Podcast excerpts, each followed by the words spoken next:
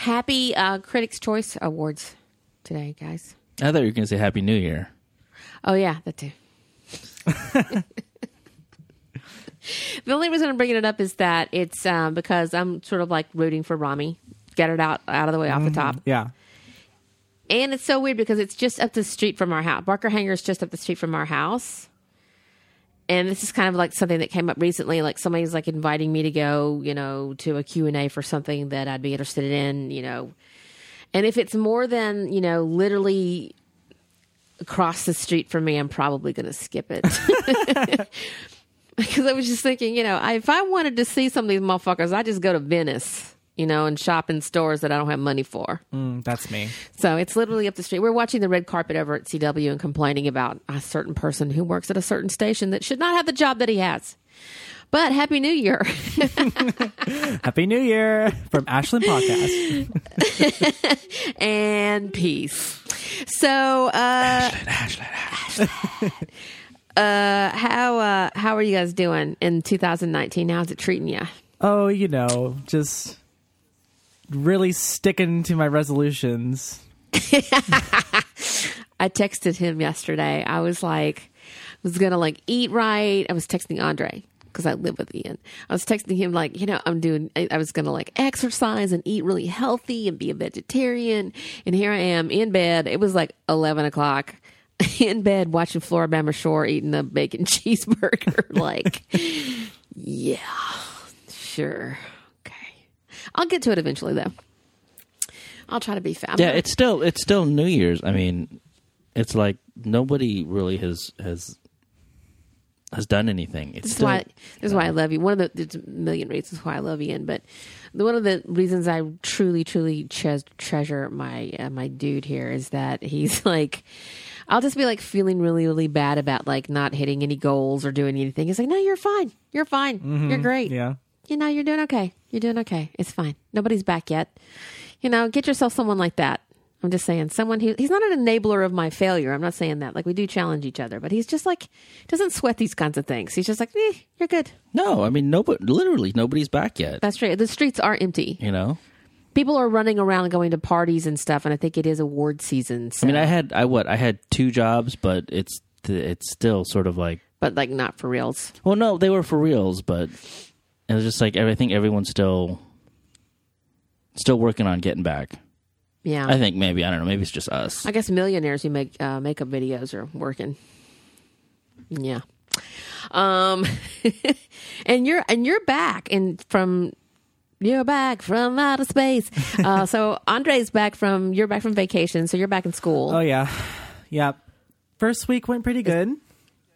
Yeah? Yeah. I think it's going to be a better semester than the last one I had um, in a couple for a couple of different reasons. But I'm optimistic, even though my, my phone's like still currently blowing up with emails about rehearsals and lesson times. I'm just like... Okay, we just got back. Um, no ramping into it like you guys are doing. We're just full throttle, I guess. Yeah. I don't know that this is a ramp. I think mine is sort of a slow face down roll down a muddy hill. There's no ramping. There's actually no upward motion to this whatsoever. I, but see, I didn't. I've never experienced the holiday hole before. I've never taken a break around the holidays. Not really, not ever. Like I've always either been stressed about, thinking about, looking for, working a gig, coming off a gig. And, and when you were in production, normally it's around the holidays. If you do a film toward the end of the year, you spend your Christmas going, oh, we tore the tar- the carpet up in that house that we did that film in. Oh, fuck. And you have a very angry person going, it's Christmas. You ruined my home. Or whatever the fuck problem you were dealing with. I mean, I think it was like, and then there was the year of, of strip clubs, the endless search of strip clubs for this director I was working with who was just trying to be like a fucking extra bitch because he didn't even want the strip club. He just wanted the office in the strip club, which I could have done in my house. Anyway, normally this time of year is fraught with no rest for the weary, so I had never taken this much time off, mm-hmm. and I love it. The problem now is... Trying to get out of it. Yeah. yeah. It's like trying to kick heroin or some shit. Well, it's not exactly like that. Um, but it's. I find myself just kind of going, yes, tomorrow, and tomorrow, yeah. and, mm-hmm. and, and tomorrow, and I can't do it. Mm-hmm. Maybe, maybe like by the third week of January... Yeah, maybe. By February, we're all going to be back. By July, by my birthday. By next year. One thing that we did do, and we're all kind of talking about this, is I watched, um, I, wa- I ripped through the Marie Kondo um, tidying up series on Netflix. A lot of people are watching that. I did what everybody else did. Normally, I'm not a lemming like this, but I was so a lim- I love throwing shit away. It's like my crack. I love organizing. I love throwing things yes. away. I think you do too. Yes, right? I love it.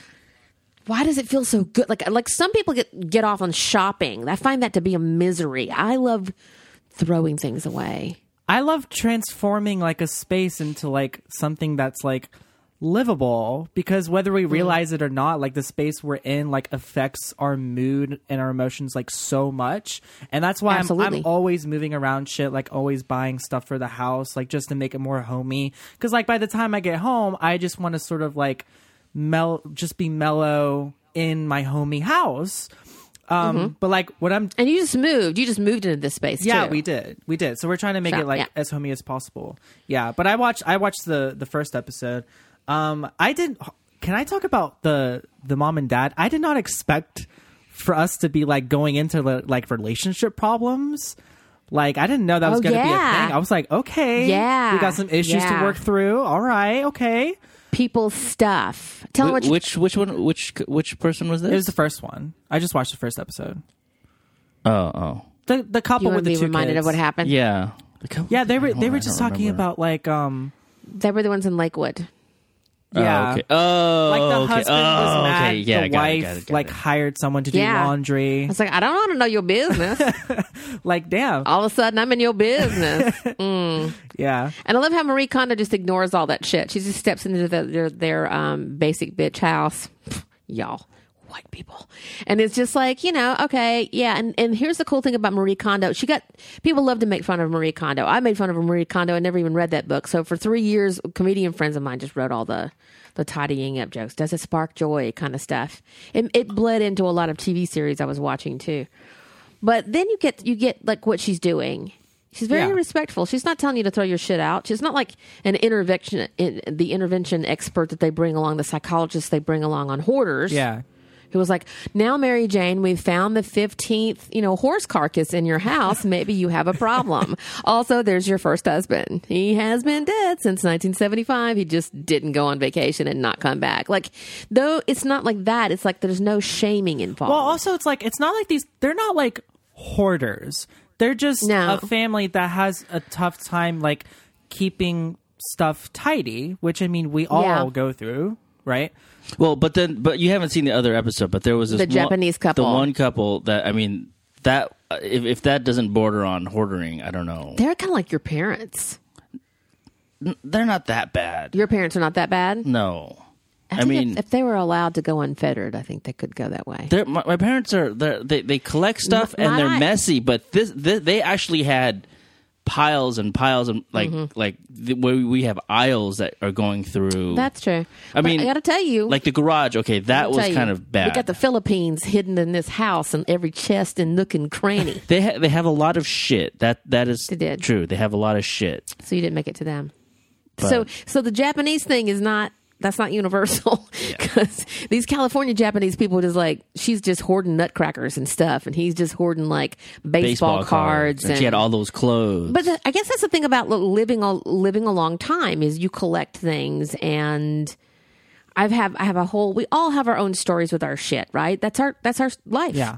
But even like like when you moved in here before before you went through all the various massive. You mean before I outs. came in here and I brought an exorcist in? Yeah, but I mean, if you took all your clothes and put them on the bed, they wouldn't pile up to the ceiling. They might. Uh, I don't know about that. I mean, but I got to tell you what I did. Her, her shit just went all the way up to yeah. the ceiling to where.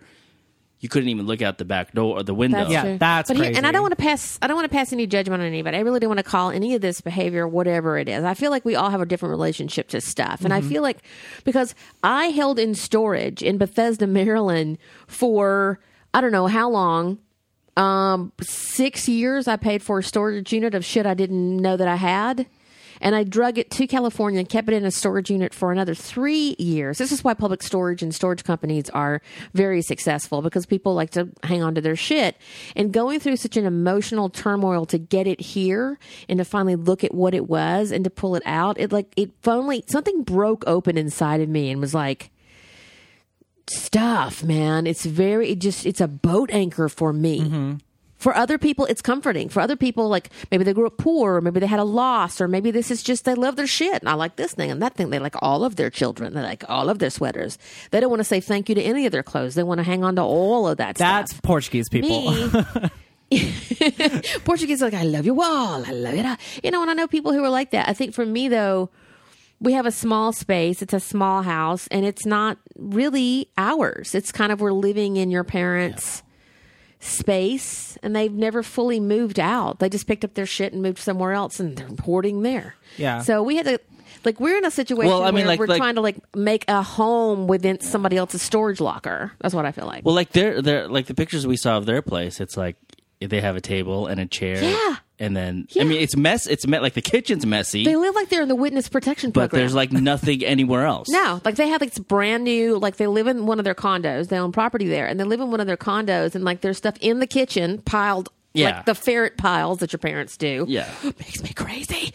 There should be a place for everything. Me and Marie agree on this. And then there's their room, which is piled with their shit, and then there's just empty, echoey fucking rooms yeah. in the rest of the house. With, They're very strange with people. Portuguese people, they literally hold on to the weirdest things almost. Like, the most normal things they hold on to is, like, clothes from, like, their kids. Like, from, like, my mom mm. probably still has, like, my baby clothes, right? And it, it's all in, like, a trash bag up in the attic. Like, it's there if we wanted to find it. Also, for some reason, I, do not ask me why, but in every Portuguese household, I feel like every family has, like, a chest. Like, a really big, like...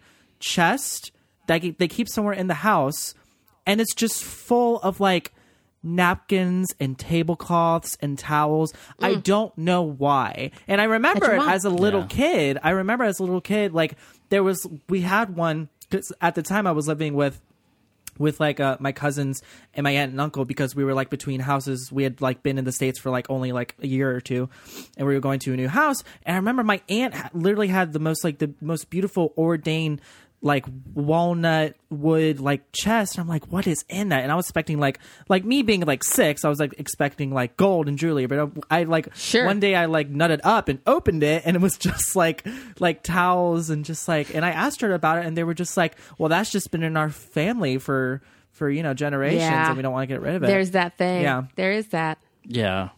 I well, think your mom has stuff like that from well, the Philippines. I, I, yeah, but I don't think I don't think there's anything that's been in the family for generations. I think it's just their shit. I mean, I think we just that they've going. collected. There's some stuff we just, and also know. Here's the thing too. That my thing is, if you keep something past a certain point, it starts to mold. Most things are, if it's older, it's usually made out of a more natural product than say today. Some of this stuff, this shit ain't ever going to go away. So if you, and again, getting to the other side of this, all this spike that's going on because of this Netflix series around the country. There's a spike in. You know, people giving their clothes away and stuff yeah. like that. That that stuff ends up in a landfill, and it doesn't degrade. I mean, y'all should be making houses out of like people's like Hot Topic shirts, you know, oh my God. Because it doesn't break down. Like this material does not degrade. So, but the stuff that then the converse problem of that, reverse problem of that is that the the older stuff that you have, like I'm. This is my linen closet problem. That's why this house smelled the way it did when I first came here, is that the stuff made of the more natural fibers from back in the day, it molts, it, molts, it breaks yeah. down, mm-hmm. books break down. Mm-hmm. You know, you keep a book past a certain point, that shit actually starts to crumble, and it's bad for you to breathe in. Yeah. Like this stuff becomes like a really bad health problem. When I first started dating you, like you... had bronchitis every single fucking year. That's because I never cleaned my bong water. Oh, is that what that was? Yeah. All right. I was. I. I, I, was, I can't blame that on I your would, parents. I mean, that was like down. Clean your I, bong water, everybody. My shit was nasty. That's I let my bong water title. go clean black. Your bong That's water. The, clean your bong water. Yeah, Marie would be like, "Say thank you to your bong water, and put in fresh bong water." You should put in. You should clear out your bong every single time you use it. That's, I think so. You know. Wise words from Ian. A lot of people don't use bong. I like water bongs. I think they're nice. I, I'm not a smoker, so I find them to be less harsh than, say, vaping and stuff like that. What am I saying? I don't smoke pot. If I smoke pot, I end up on the roof. I haven't. Seeing I haven't shit. smoked from a. I haven't smoked from a bong in like. Well, last week when we were cleaning out our closets and you found some old weed. I found some like I found some weed in a. It was in a um, a grinder that had been sitting in one of the Fat Maxes where I kept all my weed. Yeah. And we got rid of the Fat Maxes, and I, I pulled out the grinder, and I was like, holy shit, there's like, you know, shake in here. I must smoke it. So I in my old, it. not I clean bong. Lit. He was so high cooking. It was awesome. He was like, yeah, what's up? Hi, Ian is very well, the funny. Cool, the cool very thing chatty. Is that I, I finished the cooking before I got high. Oh, did you? Yeah. Because you got high one time and made adobo that was like a fucking salt oh, lick. Yeah, so you can't you can't cook high. Yeah, well, some people can. Some people can, but I can't. People cooking high right now. So yeah, we went through that whole thing. We we threw away a lot of your clothes because we had your previous lot. A lot of the stuff that we got rid of because I'm perpetually throwing things away, culling things down. I wear my you know hero out like I'm like a cartoon character. Wear the same three outfits all the time. There's no.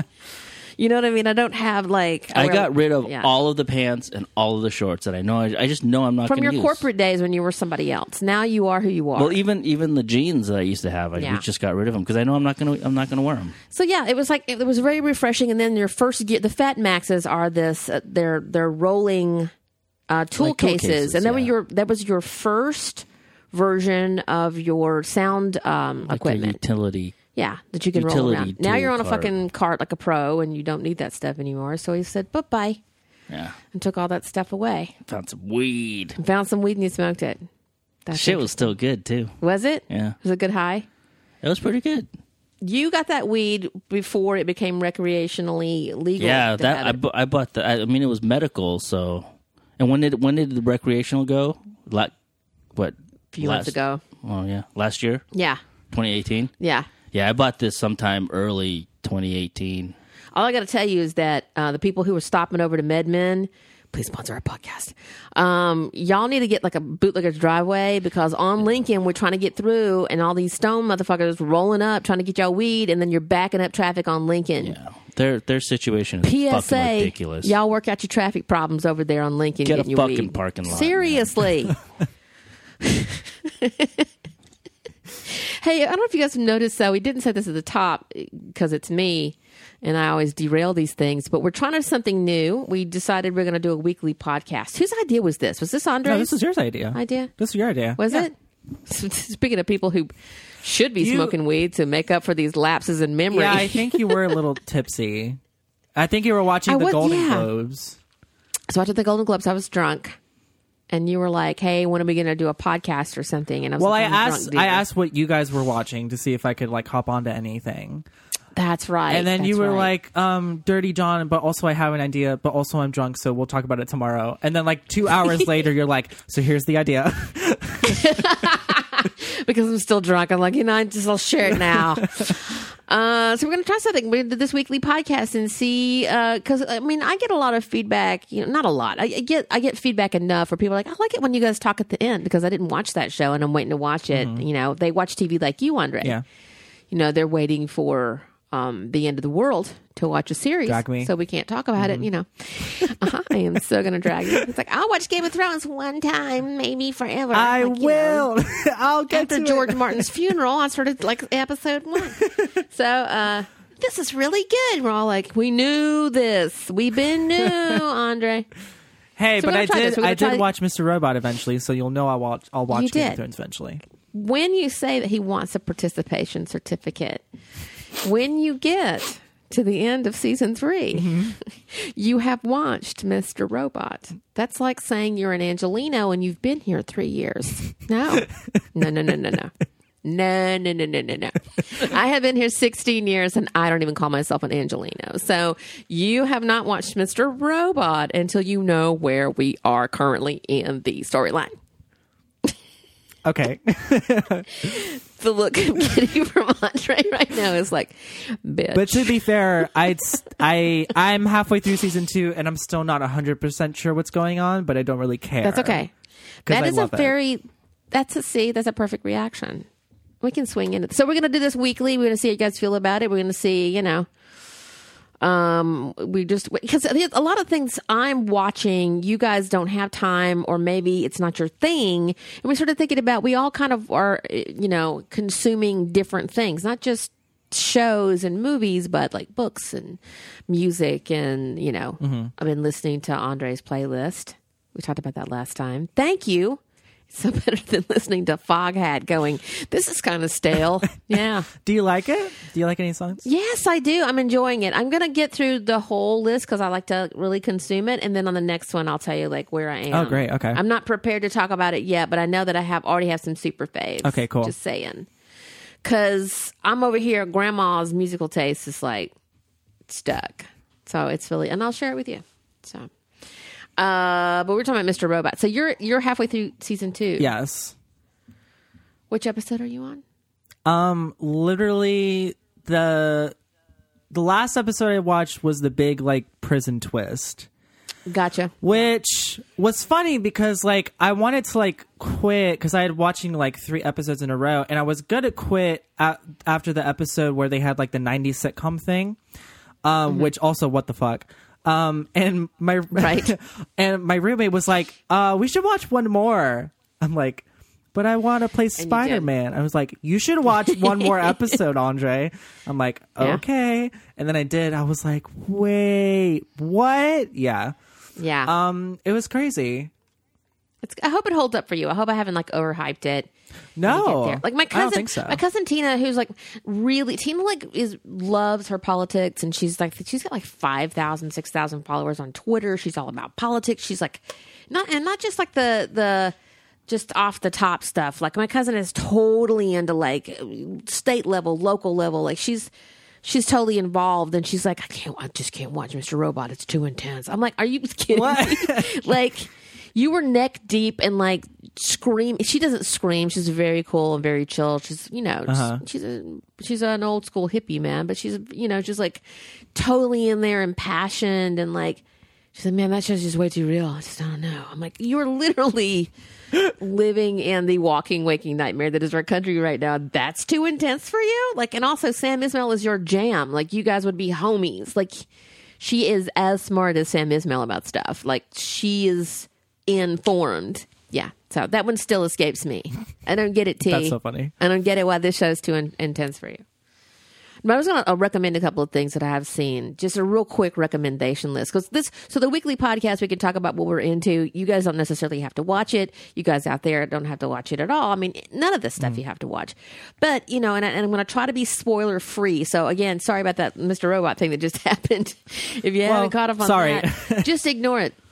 Uh, that didn't happen. Uh, so try to be spoiler spoiler free. There is a wonderful documentary. Um, I, I tried to Snapchat to to you about it, Andre, because I, I don't know how Snapchat works. Isn't it just text? Anyway, um, I think I don't have enough friends for Snapchat to be a thing. I think if I was a Jenner or a Kardashian or a Gomez or a Bieber or something, uh, you know, maybe I need Snapchat to go, here's me taking a dump, and everybody go, wow. Uh, but like just for a regular person... Who's me? I'm like, to the one people person I know, here's what I'm doing. Um, so the Snapchatting this to Andre was pointless, but Shirkers on Netflix uh, is something you should watch. Did I talk about Shirkers last time? I think so, but oh, I, it's worth talking okay. about because I think it's getting a lot of buzz, though.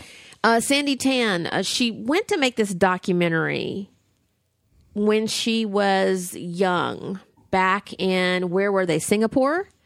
She's growing up in Singapore, and it's basically like the loss of this film, like how it's it's the making of the film, a time in her life, and it's the nine, it's the eighties, I want to say, in Singapore. So if you haven't seen that, if I'm repeating myself from last time, I apologize, but I have to say I highly recommend that one. It's just it's hypnotic the way Sandy Tan has come back around and talked about that time, who she became, what happened to the film Shirkers, and this enigmatic character uh, at the center of it, George.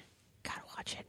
Another thing that I finally got around to watching, I tried to watch it, appointment watch it on A M C, and just watching anything on that hell app I don't know how people do it.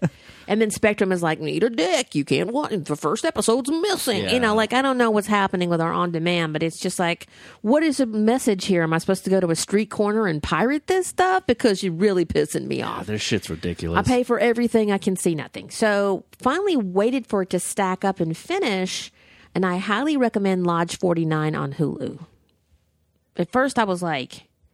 I don't know. I don't get it. Is it trying to be something else? It is not. It's not trying to be anything else. It just is its own thing. And I just, I find it v- to be a very uplifting series, and I highly recommend it. Paul Giamatti is a, an executive producer of it. So please check out Lodge forty-nine. And then we finally finished Patriot, both seasons. Yeah. That is not uplifting, but it is still, I mean, it's to- nobody talks about Patriot. Nobody is talking about that show, and I don't know why, because it is, like, really fucking good. Yeah, it's really good. It's just depressing. It's a an, an, an government spook operative who was exposed long-term to white torture. And they say this, you know, I've talked about this series before, but it's white torture actually, it breaks you down um, worse than anything. I mean, it sucks to be waterboarded, I'm sure, but like white room, white food, no noise, white clothes, and sometimes they'll bombard you with the same song over and over and over again. And this man is literally coming off of that with no break in an impossible situation in Luxembourg, and he's trying to uh, right a wrong, and it's just him chasing this one MacGuffin through the story to try to fix it, and he's just like literally falling apart, but no one knows that except for us, and we're all like, oh fuck. It's like if Elliot like was a government spook, and you're just sitting there going, he's not okay, and people go going, you okay? And he's like, I'm good. You're like, he's not good. And it comes out in the form of like, Um, when he plays open mic, when he when he's a, he's a folk artist, and he's got this great voice, and he sits down and just starts. It just comes out in his songs, and he just starts singing about um, uh, what yeah. what he's doing in his covert operations, and people are running to the mic like, "Oh shit!" It's really good. Uh, we finished Escape from Denimora. I highly recommend that. Uh, it's getting a lot of praise. We talked about that before. Dirty John. It ends tonight. Tonight. Won't spoil it for you, but we know it's coming. Oh, snaps. You got to watch it. You got to watch it. It's just, I would recommend uh, listen to the podcast first. Yeah, listen to the podcast first and then watch it. You and I listened to the podcast all the way through. And then, yeah. And then we uh, the series came out, and they're nailing these two people. They do a really good job. You know, it's not, you know, it's not too far off of what you might imagine in your head. Oh, yeah. Well, you're going to think the same thoughts that you're thinking when you listen to it. Exact same thoughts. If you're sitting there going, these mother... Mm-hmm. These, this fucking stupid... Mm-hmm. But wait for it. The punchline's coming. Uh, and then I watched this series everybody's howling about called You on Netflix. Mm. I'm still mad about it. I try to make it... I try to make it a point not to watch something to shit on it. And I wasn't doing that. I watched it because everybody was talking about how good it was. It's not. I just don't. White people, just what's white the, people. If, if it doesn't pain you, what is what is the gist? Because I don't know anything the gist about that is show. Penn Badgley plays this guy named Joe Goldberg, uh-huh. who's obsessed with this girl named Beck, Guinevere Beck, who's trying to be a writer in New York. Mm-hmm. And it's the ends that he goes to um, to win her. It's about as pointless as me trying to drop eighty pounds in seven months. I just, I don't get it. Why would you stalk this girl? I feel like this movie was, somebody had this idea in nineteen ninety-one. And then, then they couldn't get their screenplay made, and then they, maybe their daughter got a shot to pitch it to Netflix, and they went, "That's a great idea." It's just I don't. It's there's so all kinds of wrong with it. I mean, even Penn Badgley says people who were looking up to his character, the guys, he's just, he's a psychopath. This is not healthy in any way, shape, or form. That's kind of a given if you're a grown-up. But then, like, it's all this problematic material that's on Netflix. I mean, you're going to get some good stuff, and you're going to get this. And I just don't get why you would even, like, remotely hold her up on a pedestal. This tofu, nothing, girl. I thought we were done telling stories about these kinds of women and people.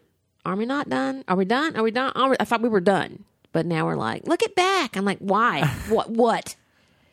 Um, and what does she write? She does. She, oh, God, Lord have mercy. You guys talk on. I'm going to take a minute to plug in my laptop. Well, great.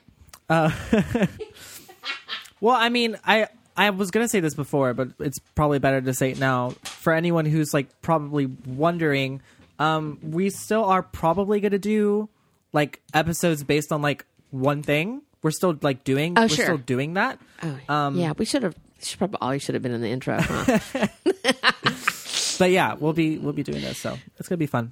Yeah, we're gonna pop it. We're not gonna do it on you though. Just gonna tell you that right now. Not do an episode it. on you. Mm-mm, hell no, I will not be present. Mm. Y'all explain it. Please explain it to me. Please explain it to me. Okay. Uh, so we know the Bohemian Rhapsody surprise. I mean, Rami's win of the Golden Globe was not a surprise. Everybody's been a lot, even when they're not wanting to talk about its director. I say that in quotation marks. We know it's Tom Siegel. Um, like I know that people don't want to talk about it for that problematic reason. A lot of people thought it was bi erasure. People thought, you know, blah blah blah, Ugh. all this kind of stuff. You know, he was gay, he was bi. Fuck Mary. You don't know why wasn't Aaron in ninety minutes of the movie? La la la. All this kind of stuff. But I was kind of shocked that it got Best Picture at the Golden Globes. I think everyone was. I think, and everybody's like, oh, blah, blah. I've been hearing this shit for almost two years now. Two years of just hate, hate, hate, hate, hate. Mm. Did you want it to be Green Book? Does everybody want it to be Green Book? That's got problems. No, everyone wanted to be A Star is Born. Oh, is it because of Gaga? Probably. Has any? Have you seen it? Have you mm-hmm. seen A Star is Born? Nope. Oh. Nope. I went to see Venom no, instead. Haven't. I haven't finished Venom. Yeah, I, I couldn't get. I bought the first, it. Like, oh, you bought it? Minutes. Yeah, I own it. I can't finish it. No. Don't know why. Keep losing. Keep losing my concentration for it. I got to get through it so I can know I was watching. Uh, didn't I didn't hate it. I don't know what it is. Anyway. Yeah. Uh, sounds about right. Yeah. So I feel like it was two movies. I feel like uh, I feel like there was a script issue. There was a struggle for content, maybe. Mm-hmm. That's, yeah, I don't know. I don't know. I gotta stop watching shit drunk. I don't know. I don't know. So, but I was like really shocked about Bohemian Rhapsody's win. Um, and I think everybody has been trying to send the message of, hey, this dude didn't really make this movie. He didn't really show up for the gig, blah, blah, blah. But nobody wants to get sued. And then Hoobastank says, oh, thank you guys. And everybody's like, oh, bitch, just take the money and sit down and stop talking about it. Clueless person. So I guess now in everything that Rami does, you know, Rami sneezes, Rami gets snubbed by Nicole Kidman, Rami, la, la, la, la, la, la. I can't wait for all this to drive. Remember when this happened to Adam Driver? I don't know if you guys remember this. Adam Driver comes from out, literally people think out, out of nowhere. Adam's been acting for a while. Yeah. He's on Girls. We forgave him for that, even though he was the best thing on Girls because the rest of that was just a fucking hot mess. Him and Soch were the only reasons to keep watching that unrelatable, you know, tire fire. But, um, but like the, everybody's Adam Driver like farts. Adam Driver walks across street, causes controversy. You know. Uh, was this when he did Star Wars? No, even before, before then. That? And then everybody calmed down. Oh. And like he's on the other side of it now. Everybody, he's in Black Klansman. We can people are going up to him, having a conversation with him. They're not up in his business as much. I can't wait for this moment with Rami. I can't wait for him on the other side of this, and he's just producing things and just being. He's just part of it, and he's not. Everybody's not like Lucy Boynton and freaking out. Like I noticed that nobody's freaking out about like the fact that you know Ben's got a long time relationship, Will's got a girlfriend. We need to get Joe laid. I don't know what's happening. Joe is amazing. He can do whatever he wants. But I'm just like, everybody's so obsessed and hanging everything on Rami Malek. And I'm like, I can't wait till we're on the other side of this.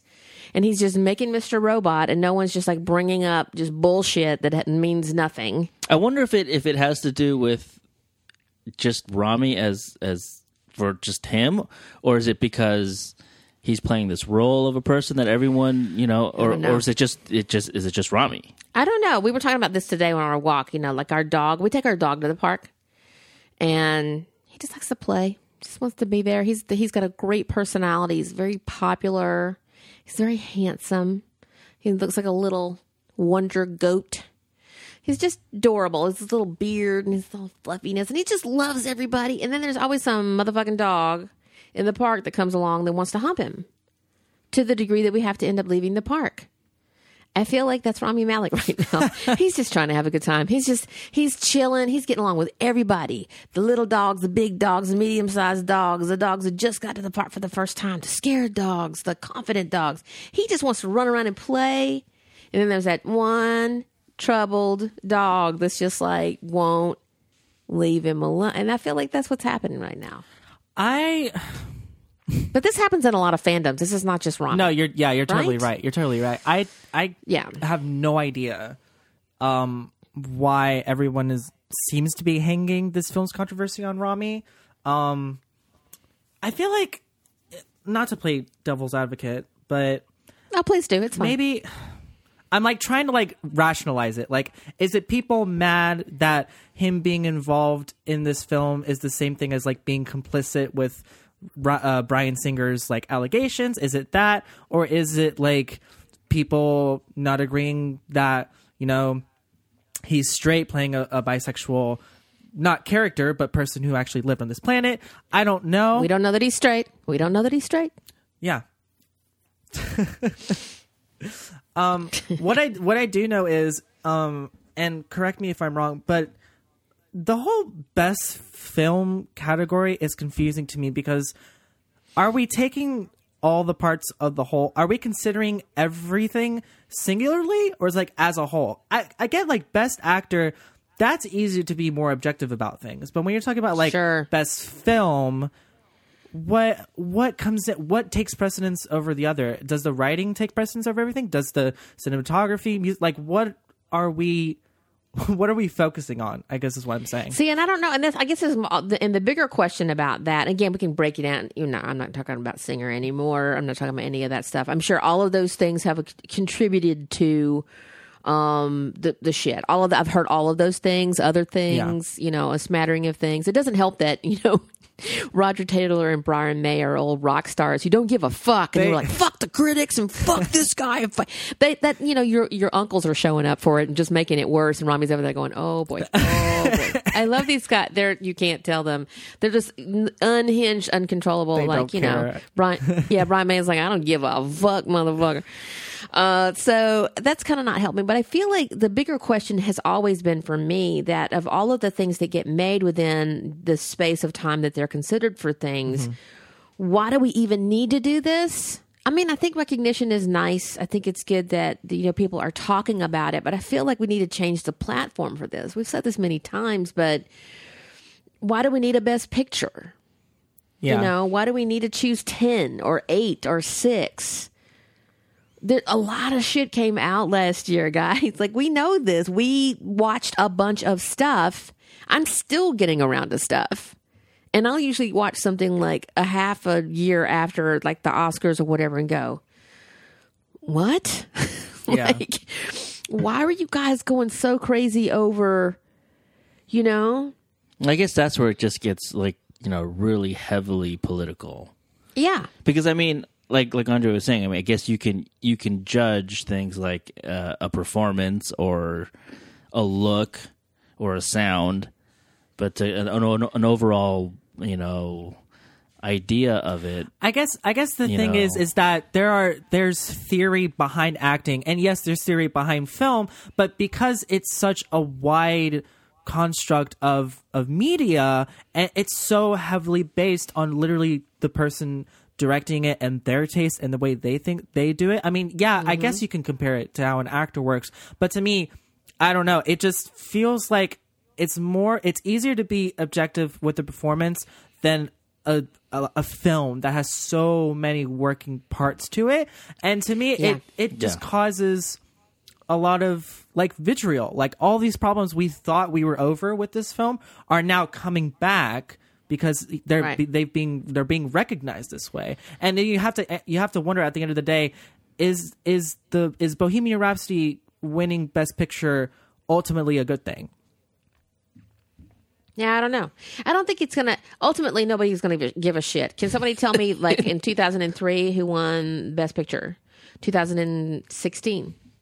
two thousand fourteen? Do you remember? Nobody gives a fuck. Yeah. Um, these things have a way of having their own life in streaming.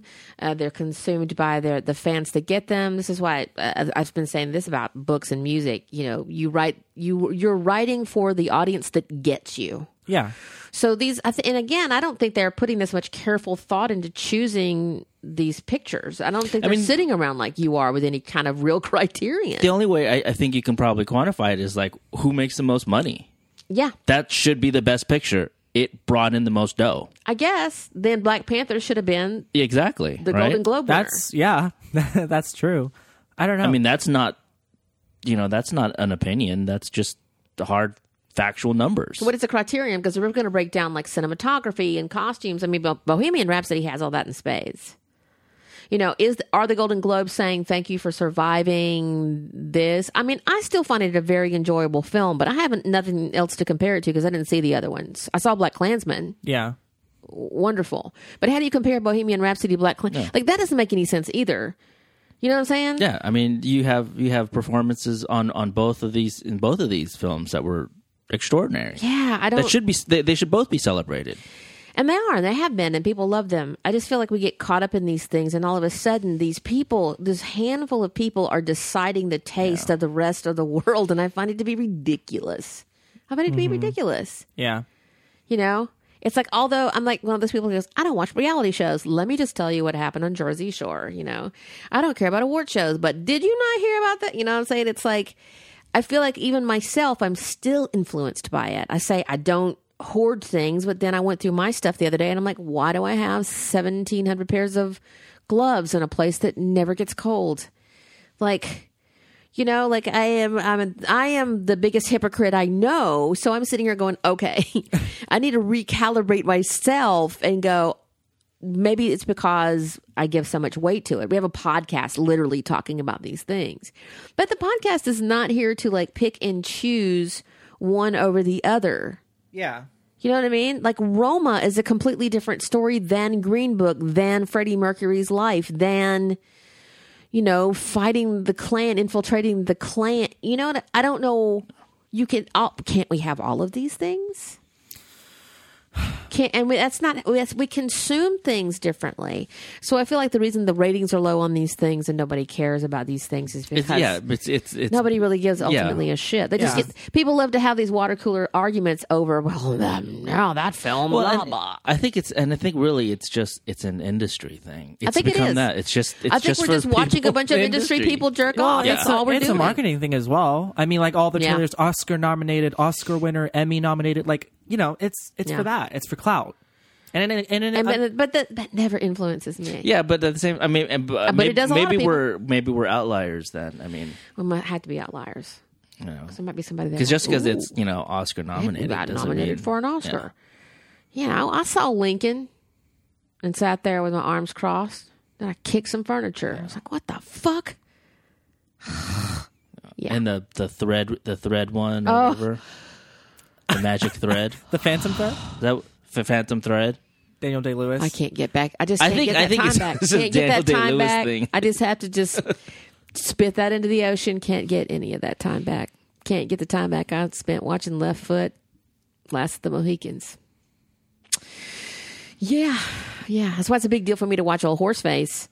You know, to get me to watch like that many episodes of Horseface. Oh, that was a big deal. Sam Esmail is a he's a magician. To get me to watch that mess, and it was awesome. He was, she was, she was awesome. I forgot that I couldn't stand her. totally, that's, that's, that should be celebrated. Didn't pick up anything, and and it doesn't matter. I don't feel like it influences me, but it's influencing someone. And what I, I guess what I super white hot hate is that th- it's just lazy to go, let's, the story of the day is, what about Bryan Singer? You know, and what about by erasure? What about? Oh, Jesus. I'm I'm so over it. And you're probably more over it than I am by far. Oh, yeah. I'm like, I'm on the other side of this. Like, I died from all of this, and now my ghost just talks about all of this. Like, yes, woo, I'm still haunting this stupid notion of bullshit. When people are, like, freshly outraged about it, I'm like, yeah, take a seat. I've I've literally... seen people after the whole Golden Globes thing. I, I've seen people on my Twitter, and not just even in like the Twitter moments, like people that I know and follow are like, uh I didn't see Bohemian Rhapsody, um but I heard that it was like pretty homophobic and like probably didn't deserve to win Best Film. And the amount of times I typed in, it portrays homophobia, it is not in itself homophobic, the amount of times I typed that, the amount of times I copy and pasted that actually was ridiculous. And this is why I hate award shows. This is why I can't stand yeah. the vitriol, because to me it's like, why are we doing this? Why? yeah. And like, and yeah. speaking of Golden Globes, now we're we're getting an Oscars with no host, which I I think they've done before, but now it's like this whole. Have they? I think. Didn't they didn't used to do it? I thought they used to just like put a um. Well, back in the days, they used to put a radio microphone in the room and just listen to John Wayne like punch people while people drink. I think like way back, like way, way, way back. I think they did. Yeah, they yeah, oh yeah, yeah. I don't think it did. Yeah, yeah. And this whole like Kevin Hart thing and like the Oscar yeah. Academy trying to get like the Avengers actors to come up. I'm just like, do we need a host though? I mean, I have a great idea for it. I think that we should just you lower third scroll the nominees and then the winners. And you just leave it up. You go into commercial. Like when they go to commercial, then the room goes into a small box. You watch everybody get like fucking shit faced. You watch everybody like doing rails and of Adderall or whatever the fuck people are doing these days, vaping and just like trying to get on each other and schmoozing. And it, what will happen at the end of that? Probably what is that? An hour, forty-five minutes broadcast. If you just have to do all, it's really about text, right? You do all of that, then. At the end of it, then you'll be demystified that these people are real human beings who shit and sleep and are going to die one day, and to stop looking up to people this way. And and you will ha- you'll be out of it in forty-five minutes, and then you'll go, oh, my favorite, you know, didn't win, or and you can't be, and there's no shitty jokes to sit through. There's no, because then we have to quarterback how the host did. Listen to people thank people. We have no idea who they are. It just are. also just makes like, me not like care. the thing as much, because when you see people, when I see people be on, and I live in the town of this, and people are like, don't you want to see? Cel-? I don't want to see them. Trust me. When you see people being that fucking fake ass and phony, when you know what they really are, they were they're people. Then you're I just I kind of it makes me go ew. I don't like it. Yeah, I don't like it at all. I just I just want to enjoy the thing you made. Yeah. You know, yeah. I don't need to see you. Like, again, you know, if you've been fo- if you po- follow any press junket for anything, you will hear the same thing said about the the film that you like over and over and over and over and over and over and over again. And they people are not trying to be fake. They just have to put on an, an armor to go out and promote something this hard to get the dollars, to put it in the bank, to get the studio its money, yeah, to get the clout, to get the. And it's just watching that machine is exhausting. For sure. Well, it's like, you know, like like people who have just straight jobs, sometimes they have to put on a face just to go to work. Fuck, I did it's, it all the time. Yeah, it's the same shit. It's yeah. just different. Office politics. Different line of work. Exhausting. I'd be sitting there on Sunday night. I used to have the Sunday Sabbath blues, and I'm like, oh, I have to go and like, deal with that bitch. We're trying to fire that dude. I got to get that guy from not being fired. That's when I was in charge of stuff, and I hated it. I fucking hated my life. I can only imagine what it's like, you know, on like a bigger, bigger, bigger film. And the, even the films I've been on were so political. I'm like, bitch, we just can we just not go? Can we just make the film? Can we just roll the camera, make the film, process the fucking film? This is back in thirty-five millimeter days. You know, get the stuff done and go see the movie. No, we got to have like breakdowns, and we got to have affairs to talk about, and we got af- actors fighting for more lines, and he's pulling folk. No. That's all it is. Jesus. So it's it's just exhausting. If and again, people who like want to weigh in like from their armchairs, like on Twitter and stuff, and like their thumbs, like y'all. you like your steak, right? Or if you're a vegetarian, you like your kale. Do you want to go to the field or the killing floor to see how it's made? Give you a different perspective of it. I got to tell you all day long. Oh, yeah. So, yeah. It, do I give a shit if Kevin Hart is uh, hosting the Oscars or not? I, no. I don't care. I mean, I don't know that he necessarily apologized. He said somebody should have looked up the tweet. He did, I don't see where he apologized. Mm-mm. Now Kevin Hart's made himself problematic. I, I hate it. First of all, I don't... I was not going to watch the Oscars anyway, no matter who. I can't think... Now you're doubly not. I can't think of anyone they could have hired to host that would have made me, like, actually tune in and watch. I can't... Oh, oh, I do. I do. You know who I would have done it? Chris Evans and Sebastian Stan hosting together and subversively making Stucky jokes the entire okay, time. Okay, yeah. You would have been there with Bell. You're right. Bond. You're right. You're right. Expose me. You're right. Um, no, here's here's what I hate about this fucking Kevin Hart thing. I hate okay. when people are literally saying to my face, "It was a joke. It was ten years ago." Blah blah. Like, okay, we've talked about like holding people accountable for shit they said ten years ago. Whatever. My thing with Kevin Hart is I have seen, like, the comedy specials. This was before I was out. I have seen the comedy specials. I have seen him talk about how he doesn't want his son to be gay, and if he was gay, that he would break a chair over his head and tell him to stop being gay. In what universe does that qualify as an excusable joke? What what that is to me is expressing your weird-ass beliefs in a comedic setting. To me, that does not mm-hmm. make it a joke. Right. You can be funny okay, and with, so, unless, without and literally being it, it, that homophobic. Or, and I'm tired of seeing yeah. like these old white comedians like get on stage for ninety minutes and talk about how much they hate their wife. Like, I'm done. Like, I'm over it. Mm-hmm. Oh yeah, yeah. And again, I'm try- as a person who came up comedy writing a lot, you'd hear stuff and going, "What?" Like, people used to laud a couple of like comedians for like being shitty toward women, and you just sit there and go, oh, "Fuck." Yeah. You know, like, it's just universally still held to like be kind of shitty to your. The person who's supporting you, who's paying your bills, who's paying the rent, who's been there from the day one, but let me get on stage and shit on you. Yeah. So, okay. So this happened ten years ago. He says he's apologized. He said the same energy that went into like digging this up could have, has anybody found the apologies? I just want to know Mm-mm. because all Kevin has to do, all Kevin has to, I'm hearing it too.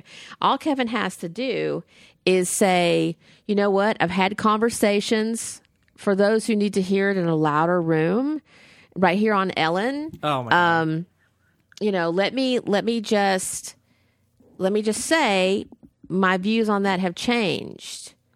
You know, I I don't believe this. This is where I've come from, or I think homosexuality is wrong. I think it is wrong and it's terrible and blah blah blah, and that's who I am, and I'm doubling down on that. What we got instead was someone kind of saying, um, I don't know what that noise is. It's driving me crazy. I can't hear myself think. I just hear the tapping. Um, we have someone sitting in the room who is, you know, going to be the, the queen of nice and say, you know, you're off the hook. And people were like, uh, no, no, you're not. What I hate is that he comes out and says all of this after the Oscars literally gave him a chance. All all he had to do, if you really wanted to be the fucking host, all he had to do was say, I'm sorry, but instead he resigned instead. Right. And then he goes on Ellen and says, I'm sorry. Like, in what? And I'm sorry. Oh, did he say he was sorry on Ellen? Oh, I don't know. I had I didn't actually watch the whole, whole Ellen thing. Um, what, but what I do know is that Ellen does not speak for the entire community, no matter how many people... She really doesn't. Yeah, she she doesn't. Um, and I'm, and it's it's part of a, the bigger conversation about like jokes and accountability and what have you. I, it was I just hate how it all went down. Like, he could have easily, not to say that this could have been all like swept under the rug, but if if he actually like gave me like a genuine apology that I believed. But then, you know, like maybe like three years later, he's going to be making the same dumb joke. So we'll see. What drives me crazy, I don't get this. Why can't people just apologize? I have said some really shitty, dumb, horrible things, done some shitty, horrible, dumb things. Had someone come to me and say, dude, and I wasn't aware in some cases. In some cases, I know I had done something. I didn't know how it really affected. In some cases, I knew I had said something wrong. I meant to hurt them. And then I talked about it with somebody later. In all of those instances, I was like, oh, fuck. Mm-hmm. I'm not saying I'm better than anyone. Don't get me wrong. But it was like somebody had to say. And then I was like, oh, fuck. Okay. And like, I'm a hillbilly redneck who came from like a hole in the ground. Okay. Nobody on the planet. And if I instinctively know how to do that, and I don't have a press agent, and I don't have, I'm not surrounded by a team of people. I don't have a fucking team. I have a husband and a dog and, and you know, that's it. Like, if I have, my first instinct is, oh, fuck, did I offend you? I'm so sorry. I was ignorant. Yeah. You know what I yeah. mean? I didn't know, and now I know, and I feel really stupid. Some people are not going to accept even that either. But I feel like it's not, you don't need a team to tell you how to basically be like, and hey, maybe you don't even mean it. Yeah. But your whole job, Kevin, is to perform. I think he could have done a better job of performing, but it's like like a petulant child, he doubled down on it. It's like Louis C K. Now, oh, my God. I know about that one for a long time. Like, I, we, a lot of us mm, have known about this one for a long time, didn't think it was ever going to come to light, you know?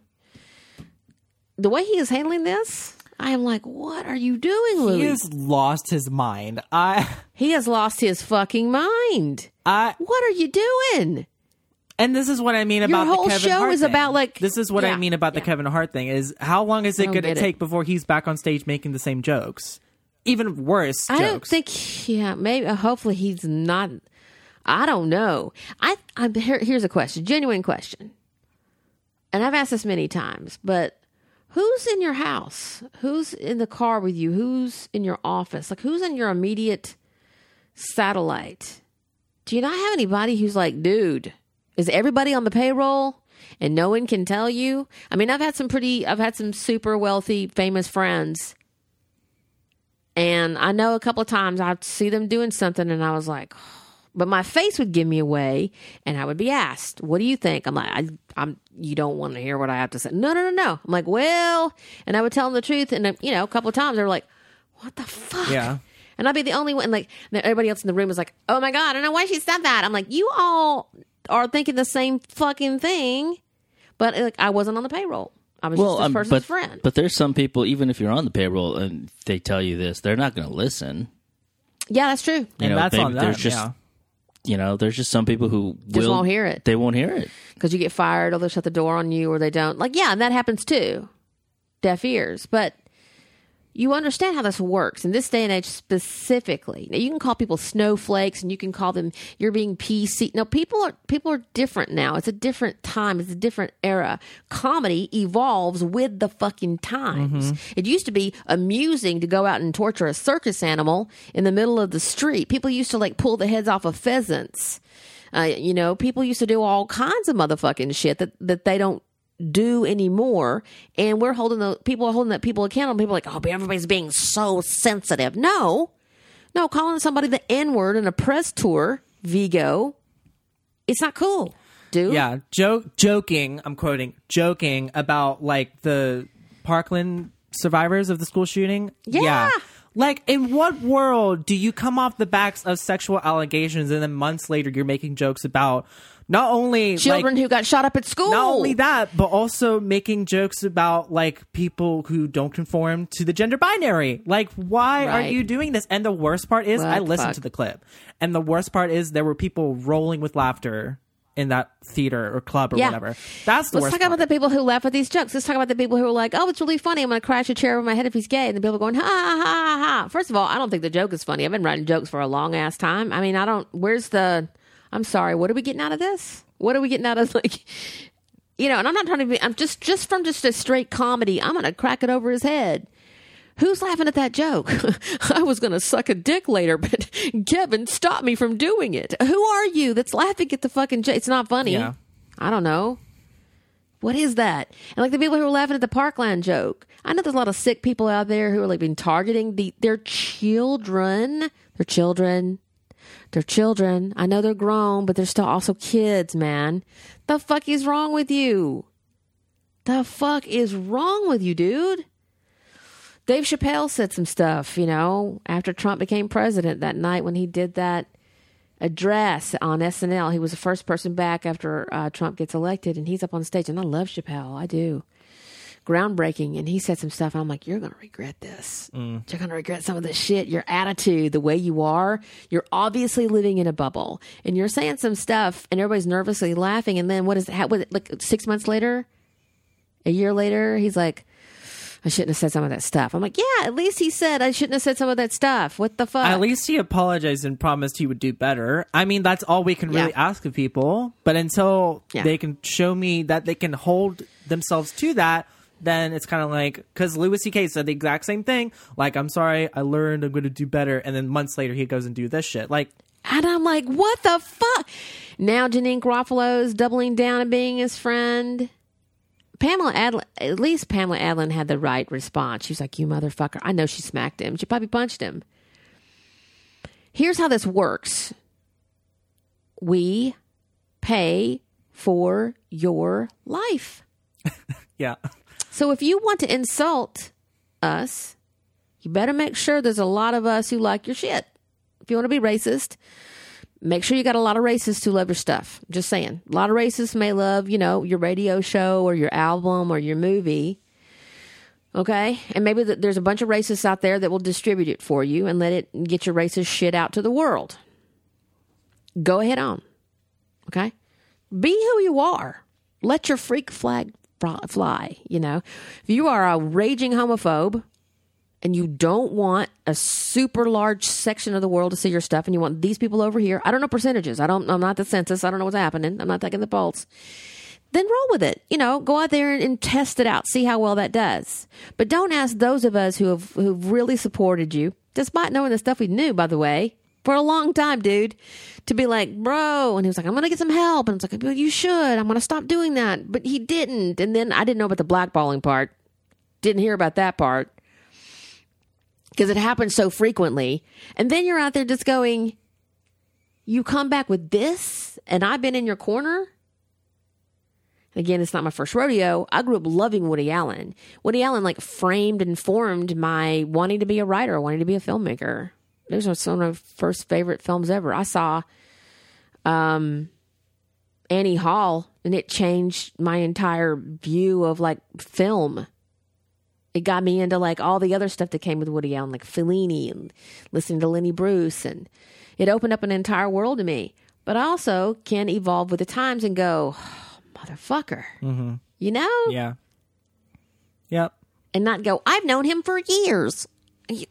That's not the way to start out. That's not the way to do that. It's like you can also turn to your friend and go, what the fuck, homie? Like my friends who've been friends with me for a long time will go, okay, I love you, but seriously, what? Why are you saying whatever my problematic behavior will be? And I'm like, fuck. And it hurts and it's raw. And you're like, oh my God. And you're so ashamed and you're just filled with dread. And then you start thinking about the people you wronged and the hurt. I have people, I have a person in, in, that I know on in, in the circle of friends that I know who just will never forgive me for being like the The evil shit monkey I was back in the past when I was a news producer. I was horrible. I was fucking horrible. Won't ever forgive me. And I get it. I'm not going to get that forgiveness, you know? If this is what you do for a living, though, if you're out there trying to get, literally what you're asking for is a people's approval. Mm-hmm. That's how you afford the McMansion. That's how you pay for your life.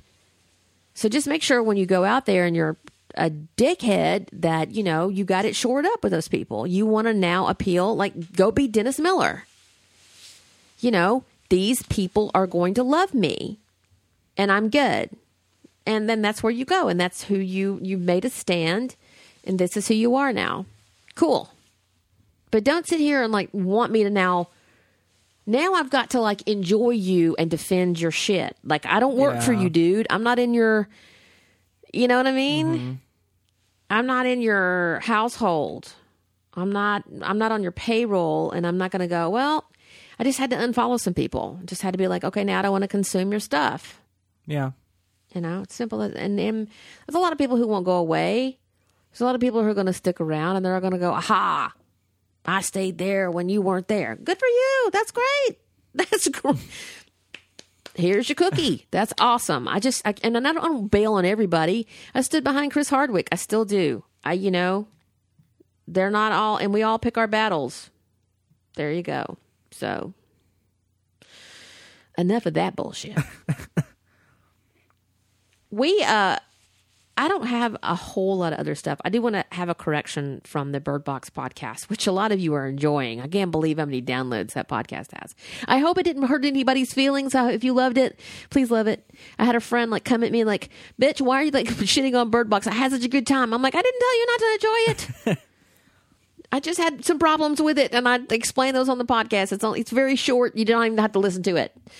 She's like, you shouldn't be shitting on Bird Box. I can do whatever I want to. I have a podcast. You set up your own podcast, and you talk shit about it. But I get that people love it, and I, you know, I'm not trying to kill a kitten here. I just didn't dig it.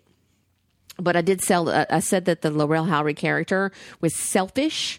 When he killed fish fingers, he was selfless, is what I meant to mean. There's a lot of other stuff that I said that's, that's been problematic, but I just wanted to put that out there that I thought uh, Laurel's character was selfless uh, when he sacrificed himself for the group at the grocery store. And I'm sorry if I'm spoiling that for you. So, there you go. Anything else, guys? Well, to close out, I did want to talk about uh, one thing. Um, Gotham season... We can talk about more than one thing. Oh, no, this, this is just the last thing. Um, Gotham season five premiered uh, last week. I have... Oh, that's my Mister Robot. Yeah. Um, but to be fair, there's a lot more Gotham than Mister Robot. Um, that's true. But yeah, it came back, and this is the last season, which is, is kind of sad. Um, but it's... I'm glad that we got it, because we didn't know we, if we were going to get it for the longest time, and season four ended with a cliffhanger. It was, it was very stressful. Um, but the season premiered. I'm liking it so far. The only fucking thing is this, the first episode started out with a flash forward of, you know, all the characters sort of like coming together. And then it, after the, the main titles, right? It's like, like, two hundred days ago or something, and I'm just like, why can we stop doing this flash forward bullshit? I hate it, because I, I can I kind of understand it, because in the the past narrative we're looking at now, it's like all these characters are at odds and they hate each other, and the point of the flash forward is to let you know that they're going to have to come together at some point, and now you're intrigued to see how that's going to happen. I kind of get that, but at the same point it's like, well, I know all of these people survive by the time we, we get to this flash forward. This is kind of the same thing that, right. that like Teen Wolf did, and kind of The Walking Dead. Don't want to talk about it. Um, but it's like every show's like last season, they like start with the flash forward. I've noticed it. And it's really weird. And I kind of hate it, because like now you've like made it twice as hard to like up the stakes in your show. And yeah, th- th- there's only two episodes. We've there are only two episodes in, so it's kind of early to judge. But that, that was like my first impression going. And I was just like, did we really have to have the flash forward? Did, did we have to start the season like this? I don't know. We'll see. Yeah. If not well done, those can jar, jar me every single time. It's like you have to be, you have to do those well yeah. to hold my attention. You know what I mean? Haunting of Hill House did it perfectly. Although those, those yes. are more like flashbacks. But that, that right. they fucking nailed that. I don't know how that's going to pan out with this. They're tricky, man. And again, I don't know. Long running series. Jesus. Can you imagine? I don't, I can't imagine even writing on a, a long running series. It sort of makes me think of like, um, that movie Lone Survivor. Well, we've given away what happens in the title. Yeah. Yeah. Why do you, why you be spoiling your stuff like that? Oh, I know what happens. I don't, I don't need to see I it know now. It up. Who made that joke? Was that Dave Chappelle? I don't know. I don't know. I don't remember. But Hannibal like... Buress. It was one of those guys who was like, why would you? Yeah, I don't know. When you do that, when you flash forward, it, it also feels like sometimes when they do that, like, look at my important writer's room. Like, oh, look at the yeah. big pen on Brad. Look at his Ooh. Laptop. Yeah, mm-hmm. We've got an outline. Yeah, I'm like, oh, whoa. I feel like sometimes that happens. I feel like we're not doing Coke anymore. And we're just we're just running on a bunch of like coffee, tea, and me orders. We've got five hey. whiteboards full of just events that we're going to get to. Exactly. Yeah. If you've ever walked into a writer's room and you've seen just the wall just covered in hysteria, I can see some. Like it's very. It, it makes a lot of sense when car accidents happen. You're just sitting there going, "Oh, oh, oh, oh!" There must have been panic. They just wanted to go home. Somebody just wanted to go home. It, the holidays were coming, and we just needed to get the fuck up out of here. That's why I guess I don't watch a lot of network. It's like I feel like I can just. I can almost smell craft service when I watch some of these procedurals because they're just like everybody reeks of curry because it was like you know. It was that day, you know, we're going to have curry day today. And everybody's just standing around going, I think the sister did it. What? Uh, you know, you're just like, no, that made no sense. Or we saw that when the credits were rolling on just the tight of just the first thing. We got the whole plot. They're like, we just wanted to get out of here. Yeah. You know? Or like those Twitter accounts where it's like insert show writer's room and they're always like posting pictures of like the whiteboard like after the episode's dropped. And I'm like, look at all the work we had to do to figure out this complex episode. Just like, yeah. And it's like, I mean, I good for you. That wanna, That's more th- than I, I can do. Think, I don't, you know, do you really want the chef coming out and going, it took me twenty-five minutes to get your food right? It's like, nobody yeah. cares. Nobody cares. Look at this. Look would, at this maybe. complex recipe. Like, you know what? There's, that's a show for you. A show inside a show that you watch the show. And instead of the after show, you watch the hell that went into making your episode. Would you appreciate it more? You know, Bob's going through divorce. Sarah got yelled at because she lost the pages. Isn't I that thought episode you meant, like behind the scenes? But you're talking about like the personal no, lives about literally, of the writers. Yeah, them just sitting like in real life, like documentary style. The after show is like, yeah, it is episodes. Episodes is that nobody watched episodes except for me and you. But it's like just watching people just sitting there going, not in a fictionalized way. I'm talking about a doc. It's literally what's happening. People going, I don't know what to have. I just, I wrote car crashed over hill. Like, we're committed to it now. We showed it in the last episode. We have to roll with it.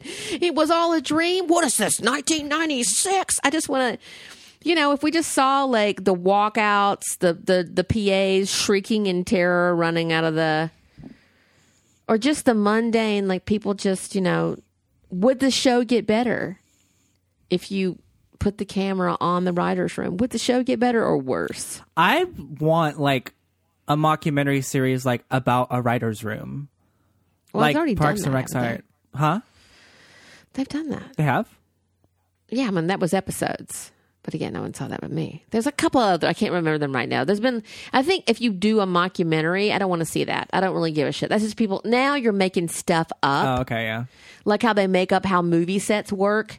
Like on, um, what's the show? Unreal. Unreal. Like the yeah. D P was the A D, was the first A C. I'm like, how many fucking jobs does this motherfucker have? Because on a set, that's five fucking jobs this bitch has. That's because uh, they don't want to cast, they don't want to cast five people to pay th- that one dude. You know, it's just like, no, I don't want to see that. I just want to, I want to see the stuff that I know happens. Mm. You know, like it's just people secretly fucking each other that shouldn't be fucking. You know, it just the stuff is just. Yeah, Hollywood. Turn the lens on yourself. Or they have, what they do is they have the scene. Okay, you see the scene, and then, like in Tara's house, they have this breakout thing, and it's just you know what it was going on in the writers' room when they came yeah, up with that. I honestly think I, I think people would watch. People watch people put on makeup on YouTube. I mean, come on, this is this is ripe for this generation, this world where it's literally you cut to the box and box. You know, like maybe it's a box and box thing, or it's the after the episode, and it's just one guy. He's the alone in the writers' room, just like.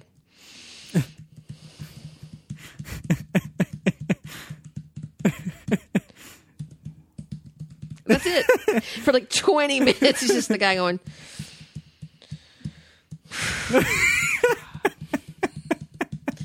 people would we, they wouldn't tune away. I'm telling you, there's gold in this. Someone has to have the balls and the courage to make this. Probably Canadians Canadians always have the balls to do this.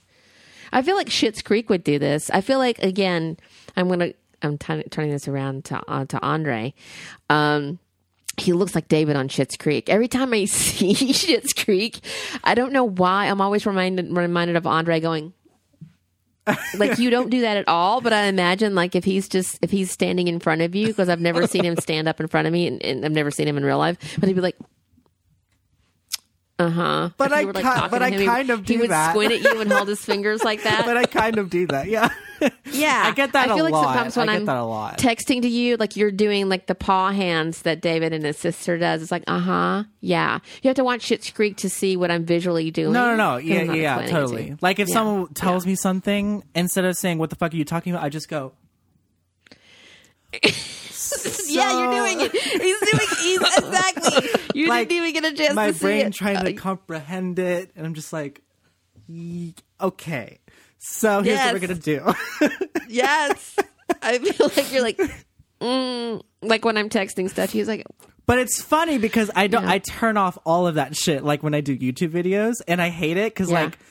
I want to do that. Like, I want to be, like, funny and, like, do that. But my brain's but why just don't like... you? Because my brain's like, oh, the camera's on. Gotta act straight. Like... Oh, do you shut down? I go oh, no, back in shouldn't. the closet.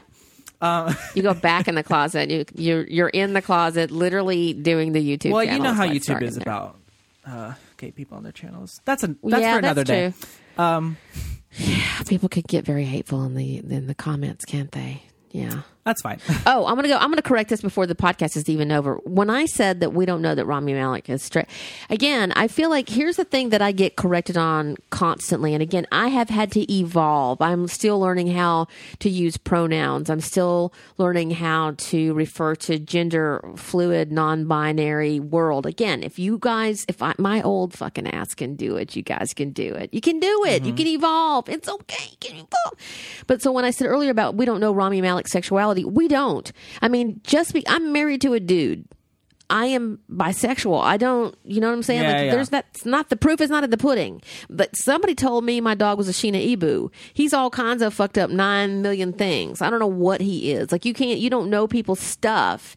So I feel like when people are saying about, and I'm not using that to excuse away finding someone who was Zoroastrian, all the things that Freddie was, just finding someone who was going to pay homage to the spirit of Freddie was, you know, I can see how it took ten years to get it made, but I'm I'm not even trying to do it in defense of that. I just feel like you don't, you guys don't know shit about somebody's interpersonal life. Somebody yeah. may not even be, know that about themselves, or they haven't experienced that, or, or they haven't found someone, or you don't know they stuff. So y'all got to stop saying that straight actor playing that gay guy. Cause how many of y'all clutched your fucking pearls when Darren Criss was like, like, I am no longer going to play gay men because I'm not a gay person. I was like, what? I was shocked because like, I, I, I swear to God, yeah. I thought he was bisexual. But again, sexuality is fluid. So it does work yeah. that way as well. And I do want to, I'm glad that you brought this up because I do want to say a mini apology. This is a behavior I'm trying to like learn or actually not, what's the opposite of learn? Like condition myself to stop thinking this way, but like straight being the default, like. Unless, right. like, straight until proven otherwise. Like, I'm, I'm. I guess I just don't. I'm not trying I guess to, I yeah. don't. I don't. Yeah. So, and I'm not trying to say I'm woke or any of that kind of stuff. I just don't automatically just assume that. I'm just thinking of Rami going woke. um, I just, I'm not assuming. Uh, I'm not trying to say that I'm the thing. I just don't naturally assume someone's ethnicity. I don't naturally, assist, and again, just because of my own, it's just my personal track. Mm-hmm. I don't sit here and go, oh, so your wife, your husband, your. I'm not trying to play the guessing game with people. Yeah. You know, because I live in a place where you just never know. Like, you just don't know who you're talking to. Like, until you you told me Lindsay's personal pronoun when we were talking, I didn't want to go her, mm-hmm. she. I don't know. Yeah. I said they. You know, until I'm given permission by the person that I'm re- because and that look, that took a while. It wasn't like I and again, don't get me wrong. I wasn't sitting around going, I fucking hate queers. And I mean, I'm not saying that. Been a champion for a long time of myself and my friends, but like even I have to be schooled. I have to be told. Yeah. And so the whole, the reason I haven't weighed in the whole gay actor, straight actor thing is because I just, I feel like, where are y'all coming from with this? I see a lot of righteous indignation on Tumblr, and we know that's just because the wind is blowing, but like on, on the legit arguments not made by people who are still, there's people who are super young on that platform. And then there's just, you know, trolls in the basement who are like, yeah, I'm just going to be offended by everything today. And I'm like, okay, good luck with that. But I, I just feel like y'all are assuming a bunch of shit. Yeah. just because they're with a string of girls, a string of boys. Well, I mean, to further uh, because they're alone. Yeah, to further prove your point, like Lindsay, and I'm, I hope she doesn't mind me saying this, but she does um, identify as gender nonconforming or non-binary. So right, that's right. Just to further prove your point. There are ways of, of going about life and just not assuming shit. I'm still learning yeah. not to, like I like I like I said, yeah. um, because that's just a behavior that I've learned, unfortunately, growing up. So I'm trying to unlearn that, I guess. Well, it's just because it's not even unfortunate. It's just how it's just how it is. You know, people used to die of consumption. We don't now. Now we just die of other old diseases because people don't get vaccinated. But like, it's just like we we it's totally a conversation about like being corrected. I don't mind being corrected. No, you, we we evolve. I mean, yeah. we our our our vernacular evolves. Our the way we think evolves. Uh, comedy evolves. Act, yeah, comedy that, used, evolves. That was funny. It's, like you know, fifteen years yeah, ago, five months ago. It's, it's not, not funny anymore. Yeah. As long as you are open, like, to we no longer do that. Yeah. Right. Um, yeah, and a lot of people are like, I'm afraid to say something, and I mean, it doesn't. You don't. Uh, it's really tough, but. And again, don't put yourself in any kind of harm mm-hmm. uh, or danger, you know, but I feel like, it, you know, you can try to find a way. You know, I do. I, I'm approachable. I'm a very scary person to people who don't really know me. I'm a, I'm a cream puff. When somebody like checks me, I'm like, oh shit, really? Hold on. And I have to go and process mm-hmm. it and go, all right, what did I, what did I? You know, and if I'm unaware of it, make me aware. Sure. I mean, I'm not a punching bag. Don't come for me because you're sensitive and you have a confidence issue or you just want to be mad about something. But like if I genuinely fuck up, I want someone to know. Well, that's also me. Like the fault, like what you were talking about, like people being afraid to enter that sort of conversation. That's the fault of the other side as well. The people that know this shit, like they, it's like literally like people sniping people that are just like they say like the wrong term or like the wrong. There are people learning, and you can tell. I don't care what you tell me. You can tell when someone genuinely is not aware of something and is yeah. like specifically and intentionally being offensive or disrespectful. Right. And there's graciousness in inviting someone in. Yes. Yeah. And, when, and that person, and that person who's corrected and brought with grace into mm-hmm. the light about something. Then all of a sudden they feel good. Well, one of one of my friends, you know, the, I've had to teach myself that. I had to teach myself that so bad instead of going, bitch, what are you saying? And like shaming someone. Now it's like, okay, this is all right. This is how we need to Kenya. You know, there's a way to find a way to be nice yeah. about it and go, that's not what we do anymore. Yeah. My, my you know? stand partner in orchestra, the one that sits next to me while we were playing, I made some joke about like dating a guy named Joe or something. And she's like, um, is it okay if I ask you something? I'm like, yeah. I was like, are you... Are you gay? Are you bi? I'm like, oh, I'm bi. And she's like, okay, I was like afraid to ask. And I'm like, I'd rather people ask me, right? And then and yeah. then she's asked me all these questions, and a lot of it is just like, oh, I didn't know that. Oh, that's a thing I didn't know. So I'm I've I'm glad that that people, at least she wasn't afraid to to sort of ask me that, and I was. Really wanted to be open with her because she has told me like sometimes she asks people that and they get really like offended and they do and they do. That's. And you're problem. Not helping. Yeah. You're not helping. Again, I know. And everybody's like, it is not my problem to sort people out. I'm sorry. I don't know what world you live in. And I know you don't want to be the ambassador. And I get that. But if you want to ease the road, if you want to help your own, lighten your own load. Yeah. Yeah. Sometimes it's cool. To, it'd be cool if you didn't like your first knee jerk wasn't just like to slap your fan out and be like, bitch, let me just tell you. Don't you be asking me my. Yeah. And I, I and get it. I have a couple of old closeted queen friends. I have a friend. He's like, what, seventy years old, sixty-nine years old. He's like, girl, I don't want anybody asking me about my personal life. That's my personal business. People don't need to know I'm gay. I'm like, I'm sorry. What? What are you talking about? Yeah. You actually call the man in your house your husband, and you still throw like you have like mint julep parties. Everybody knows it's okay. No one's asking you shit. Yeah. Everybody just and everybody's cool with it, and no one's like sitting there whispering behind their hand. Again, you're assuming that gay is bad, and your your old fucking throwback ass is the problem right in the situation. Because everybody around you is just having a day and you're just having a bitter as shit day because you're like, people just in my business. I'm like, nobody's in your business, girl. Nobody cares about yeah. you. because you're being a bitter old fucking queen. Yeah. And I mean, if it's if it's not your prerogative to, to educate someone, I guess that's fine. No one's forcing you. We're not saying no. that you have to be like an activist and you have to like go on Twitter rants no. about things. You don't have to. But at a certain just point... Just maybe not be a bitch about it. At a, you, know? you, you just got to recognize where that person is coming from. It's very easy. I yeah. promise. It's very easy to see... If, if someone's being passive-aggressive, if they're intentionally being disrespectful, or if they just genuinely don't know. Yeah. So I had a friend who, like, he's totally... Here's the thing. My friend is totally lovingly open to L G B T Q I seven, fourteen, whatever we're putting on to our community. She's totally open to that whole community, been a friend of, is bisexual, is loving, is that person. And she was in a gay bar, and she said something to... one of the people there that was, you know, it, it was offensive. Mm-hmm. She used a term that was offensive, and they were like, oh, shit. And two of them reacted very negatively because, again, here's this woman who seemingly is a straight woman in their space. Totally understand it. You're in their space.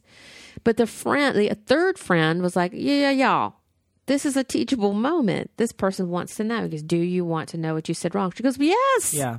She called me. Yeah. Like, kind of upset. Not upset, but like, did I, do we say this anymore? I'm like, oh no, we haven't said that in like a decade. She goes, what? I'm like, yeah, we don't, we don't say that. And she was like, I'm not going to tell you what she said. But she was just like, oh, oh, like, just like the light came on. She goes, oh my God, what are other things that I'm saying? I'm like, I don't know what you're saying. And she goes, can I? And ran down the list. Can I say this? Can I say this? Can I say this? And I'm like, I can't speak for everybody, but probably not these three, three or four things. Yeah. And now those those boys, they go by they, he, they go by he, they, and him. They were like, now she's a regular, and now they know her, and now they embrace her with open arms. So I saw this opportunity. They're total strangers. She's very much social. Now they're like, they're friends. Yeah. Because it's had this conversation about, this is how I want to be seen. This is how I want to be spoken about. This is how I want to be addressed, and, and that kind of thing. Just as women... You know, I always put it down to like, I don't want to be addressed as like the wife, that bitch over there, you know, mm-hmm. these kinds of things that we throw out. And like everybody's going by code and sign, always have, by the way. We didn't invent slang. Uh, it's been in, it's part of our just relationship to each other as human beings. It's just more complicated, it seems, these days, and we just have to be open to it. So that's what I meant by the Rami comment. Like, I didn't, you know, I don't know that man's sexuality. Um, it is none of my business. Yeah. And just assuming that a straight man played a bisexual man, I don't know where you're coming from, but I just, I wouldn't go there. I mean, why would, why you want to die on that hill, man? The film is obviously, uh, obviously to me, not homophobic at all. You know, Rami's even said he would like to have another ninety minutes with, with Jim Hutton. So would we all. Yeah. You know? Um, I don't, are we going to, wa- are we going to watch the, I'm gonna I'm gonna go in there and hate watch the Critics' Choice Awards. No, I'm not. um, I am gonna watch it. I think it's just because I wanted to. See, I, I'm rooting for uh, this kid from Sherman Oaks that I really respect and admire, and I get inspiration from. So I want to do that for sure. Um, but I'm kind of I'm, I'm watching a lot of obsession become possession out there too. This happens in other fandoms, right? Where someone thinks that they own the object of their fascination. Oh yeah. Lot of possession going on out there, and I'm like, yeah, it's even that's even in the sports world too, isn't it? Though yeah. people like feel like they own LeBron, yeah, to the point that they can just they feel like there's literally no screen between them. They'll just say shit to LeBron, and it's like he'll turn around and go, "Whoa!" Remember that white lady who screamed some shit at him, and he was like, "What the fuck?" And you're like, "What?" People just feel like they can go up to people, yeah, and be a certain way, and I'm like, that's not healthy, y'all. Mm-hmm. That is not healthy. I'm like, I can admire. Well, even even enjoy, I was reading but, even, yeah. like today at on at the uh, Kansas City Chiefs game. Yeah, I think some Kansas City fan threw something at uh, one of the opponents, the kicker, and the coach had to. The Andy Reid had to re- regulate. What is this, like, European soccer? Y'all come like, the fuck whoa. down. Yeah. Shit. Damn. Everybody. Seriously.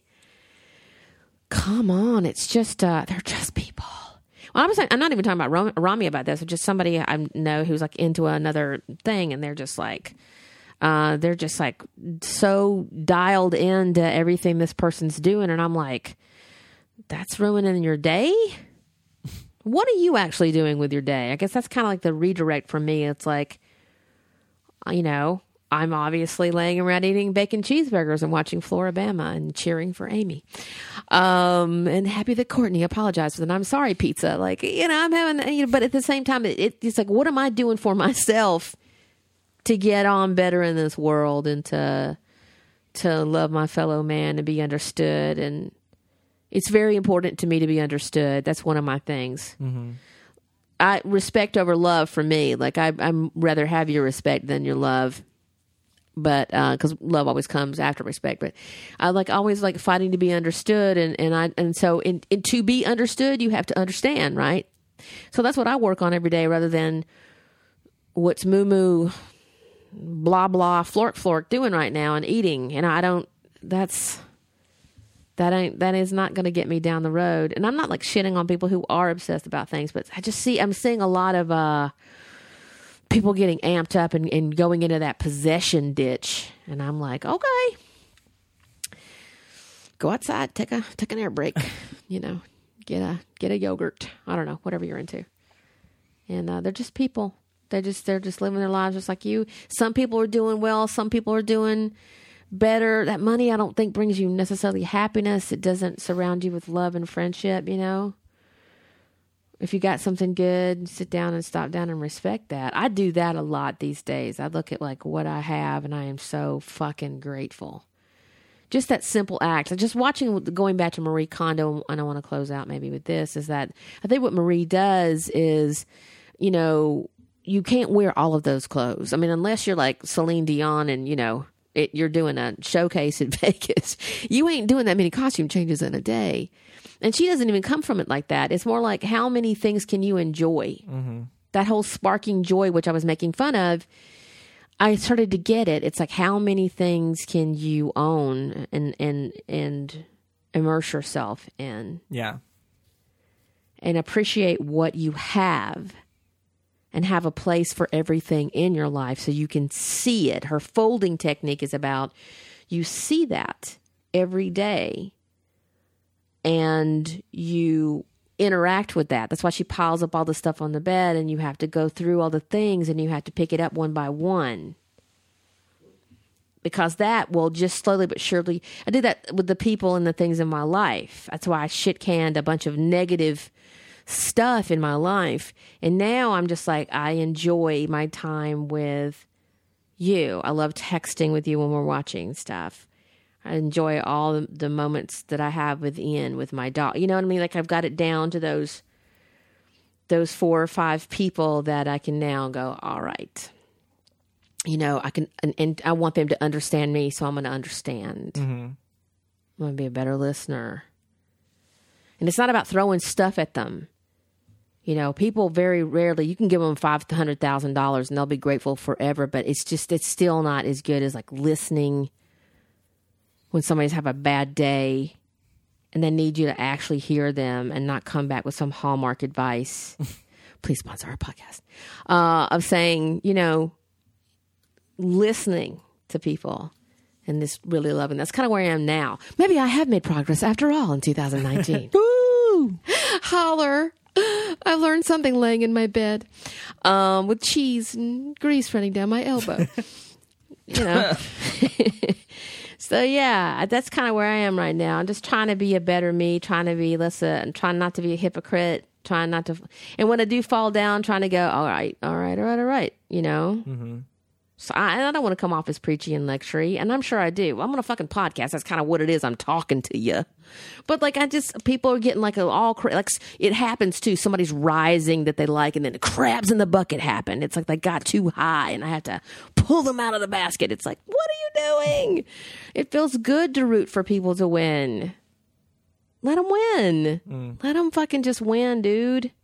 And if they're a shady ass motherfucker, karma will always sort them out. It really does. It may not happen in the fifteen minutes, but it does. I mean, that's, it happened to me. I've done some shady ass shit.